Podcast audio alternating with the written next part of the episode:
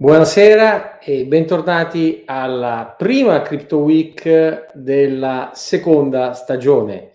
Sì, perché come vi avevo raccontato la settimana scorsa, abbiamo compiuto un anno e allora seconda stagione, qualche cambiamento, come vedete il nostro sponsor CheckSig eh, che possedeva, insomma, che possiede il Digital Gold Institute avendolo incorporato, diventa Tucur, l'organizzatore di questa Crypto Week. Meglio per voi, così eh, non vi annoierò con dei eh, seccantissimi spot commerciali, perché tutta la Crypto Week lo è in qualche modo, ma ci possiamo concentrare sui contenuti informativi. Crypto Week numero 54 del 18 febbraio, quindi della settimana che si conclude con il 18 febbraio. Ma andiamo a vedere subito le notizie della settimana. Ehm, qualche glitch tecnico del cambiamento. Eccoci qua. Notizie della settimana. Abbiamo che eh, in qualche eh, maniera la... Mh, mm, perfetto. Settimana del Super Bowl. Settimana del Super Bowl avrete visto probabilmente il, eh, le pubblicità sia di FTX che di eh, Coinbase, pubblicità che sono state, che sono diventate virali e talmente vis, viste, visualizzate da mandare, pensate, giù il sito di Coinbase, tanto da, eh, dal numero di visualizzazioni.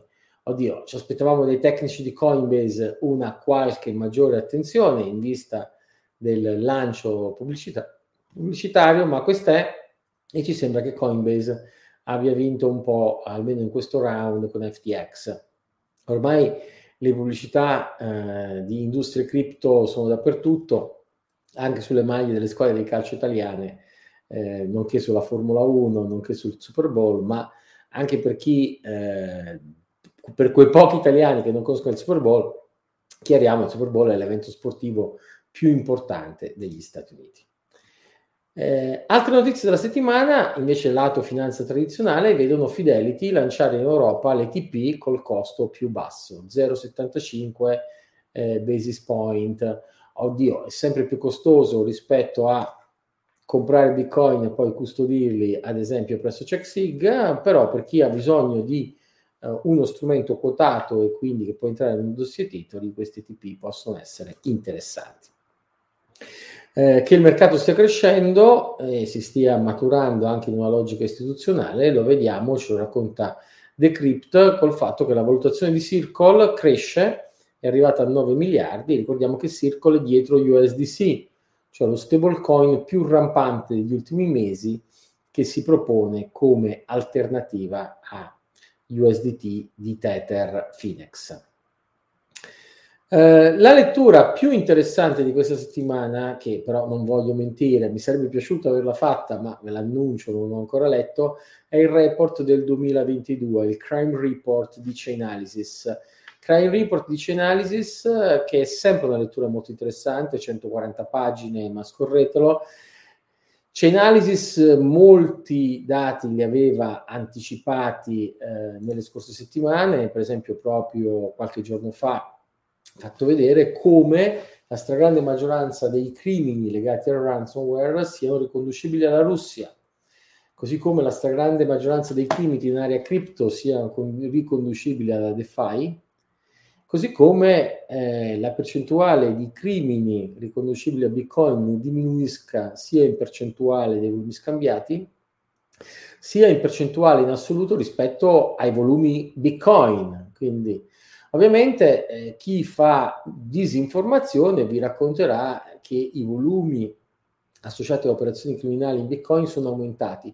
Sono aumentati in termini assoluti, ma sono diminuiti in termini relativi. Pensate che con Bitcoin, lo leggerete nel, nel report, parliamo di qualcosa di meno dell'1%, 20 basis point, un 0,20 dei volumi eh, scambiati sono sulla blockchain, sono associati a crimini. Pensate che ci sono stime che tra il 2 e il 5% del prodotto interno lordo mondiale sia associato ad attività criminali. Quindi insomma Bitcoin è estremamente virtuoso. Ma di nuovo leggetelo nel report, nel report dei Chainalysis, la settimana prossima magari ci torneremo sopra.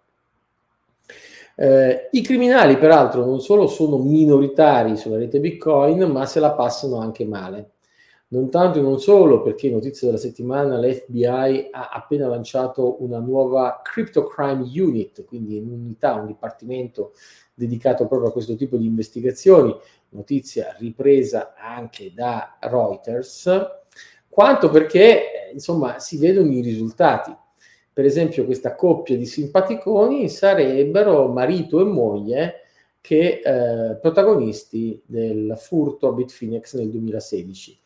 Rubarono quelli che allora erano largo circa eh, 70 milioni di dollari e che oggi valgono 4,5 miliardi di dollari, eh, li hanno presi, li hanno presi 6-7 anni dopo eh, perché nella vita reale tentavano di sfruttare a colpi di 500 euro con gift card su Walmart il capitale che avevano rubato e eh, niente, li hanno arrestati e hanno co- recuperato confiscando quel patrimonio.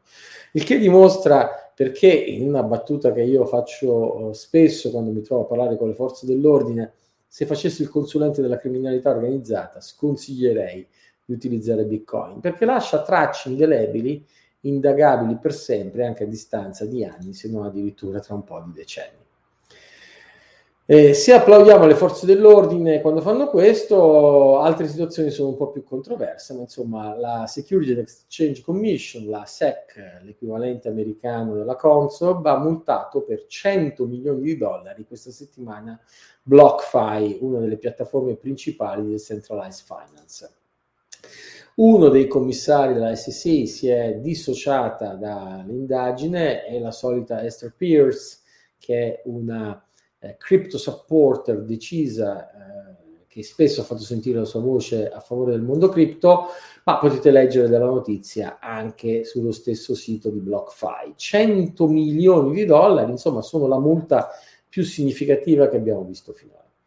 La SEC sta in realtà indagando anche nei nostri vecchi amici di Binance, insomma sapete che un nostro line motive riportarvi delle disavventure che Binance ha in tutto il mondo con i regolatori, ma se non altro perché per anni mi si è chiesto perché non citavo Binance tra le borse più affidabili, beh insomma eh, le grandi regolamentari che hanno praticamente con tutti i regolatori in tutto il mondo lo dimostra, un comportamento alquanto borderline. Poi per carità con la quantità di utili, di profitti che hanno fatto, sapranno ricomprarsi una verginità eh, dal punto di vista regolamentare perché purtroppo anche i regolatori non sono immuni al fascio del denaro. E quindi avendosi, essendosi comprati settimana scorsa una bella quota di Forbes e vi ricorderete qualche mese fa avevano assunto l'ex chairman dell'Office of Currency Control negli Stati Uniti, il tesoro statunitense, a questo ufficio che, che, sovrintende, che controlla le banche. Il responsabile di questo ufficio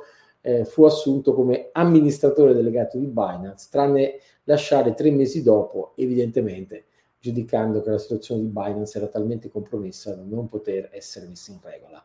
Ma Zhao, eh, l'amministratore delegato di Binance, è uno degli uomini più ricchi al mondo e insomma, sebbene appunto ogni settimana abbia problemi, questa settimana, ad esempio, in Israele, però insomma, in qualche maniera, prima o poi se la caveranno.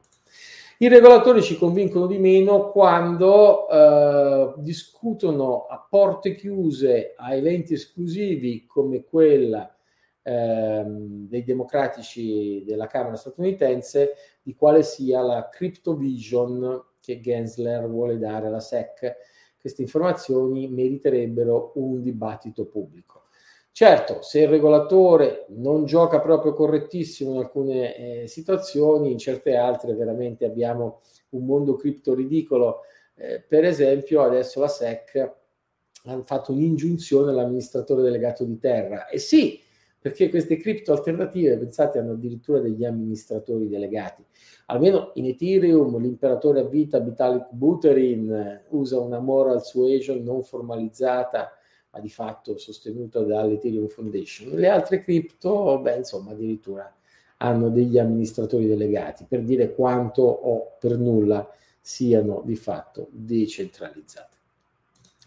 Il Wall Street Journal, oltre al servizio molto bello che incoraggio, uh, di cui incoraggio la lettura eh, della coppia newyorkese che ha rubato i fondi a Bitfinex, questa settimana fa anche un approfondimento su Bitcoin può essere una currency nazionale, una moneta nazionale, e El Salvador sta cercando di scoprirlo. Eh, l'articolo è interessante, come sempre l'informazione del Wall Street Journal è top class. Eh, notizie tecnologiche della settimana, eh, il mining ha raggiunto un altro all time high, eh, superata decisamente la soglia dei 200 terahash, quindi eh, siamo di fatto dalle parti dei 210-220 terahash, il che dimostra che ci sono ancora grandi margini di efficienza per il mining, perché insomma concorsi Bitcoin che non stanno crescendo particolarmente, però cresce la potenza computazionale, vuol dire che ancora è redditizio fare mining. Tanto redditizio che anche la Russia, di cui nelle ultime settimane stiamo cercando di documentare appunto i sentimenti ondivaghi nei confronti del fenomeno Bitcoin, lo proibiamo, lo cavalchiamo, lo proibiamo ma permettiamo il mining, beh, proprio adesso in questa settimana vede l'ennesimo ministro russo che vorrebbe legalizzare il mining a patto che questo avvenga in aree specifiche dove c'è un surplus energetico.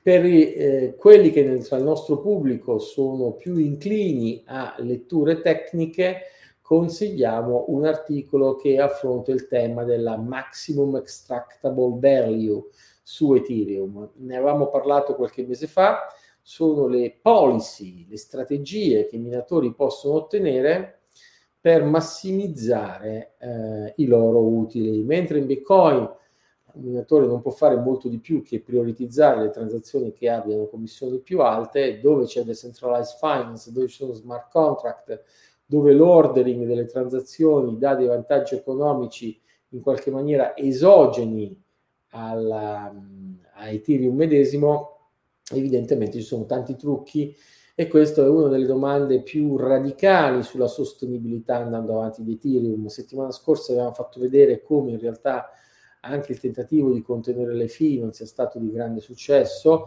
proprio perché eh, fatta la regola, la piattaforma, la regola protocollare, la piattaforma Ethereum è talmente versatile, talmente variabile, ha talmente tanti gradi di libertà che non si riesce di fatto a governare in maniera semplice o corretta. Insomma, ehm, che sottoscritto ha più volte manifestato lo scetticismo per Ethereum, ma vedremo, vedremo, vedremo. Uh, Bitcoin Optech Newsletter, che è da sempre il nostro punto di riferimento, Uh, vede questa settimana un rilancio del dibattito sui covenant. I covenant, cioè quelle strutture che per esempio si possono o si potrebbero usare per realizzare dei vault, cioè delle, dei sistemi di custodia. Noi di CheckSig facciamo estrema attenzione agli sviluppi in tal senso, anzi forse contribuiremo anche qualcosa, proprio perché riteniamo siano estremamente promettenti. E poi e poi si annunciano cambiamenti, blockchain.com e BitMEX aggiungono i taproot send. Cosa vuol dire? Vuol dire che da BitMEX, da blockchain.com si può prelevare verso un indirizzo taproot. CheckSig lo fa prossimamente, ve ne daremo annuncio.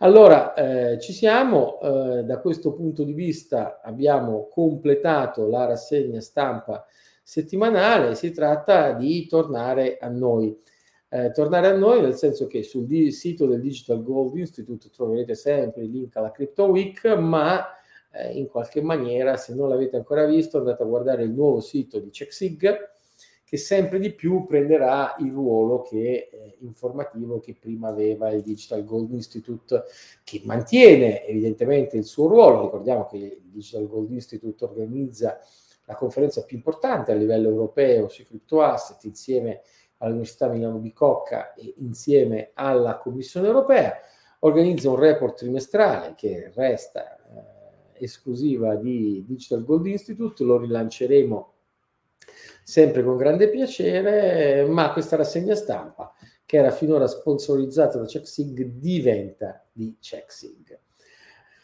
Allora, eh, Andrea Pozzoli ci chiede un commento sulla situazione canadese e gli account bloccati dei sostenitori dei trackers. Eh, allora, sono temi scivolosi, sinceramente eh, il sottoscritto non ha molto a che vedere con le logiche Novax. Eh, grande rispetto per le libertà di tutti, ma tutto sommato il vaccino ha contrastato efficacemente eh, preferiamo in qualche maniera eh, rimanere su temi tecnici, account bloccati, andremo a vedere, bloccati account di che tipo? Bancari? Forse Bitcoin? No, Twitter? Boh.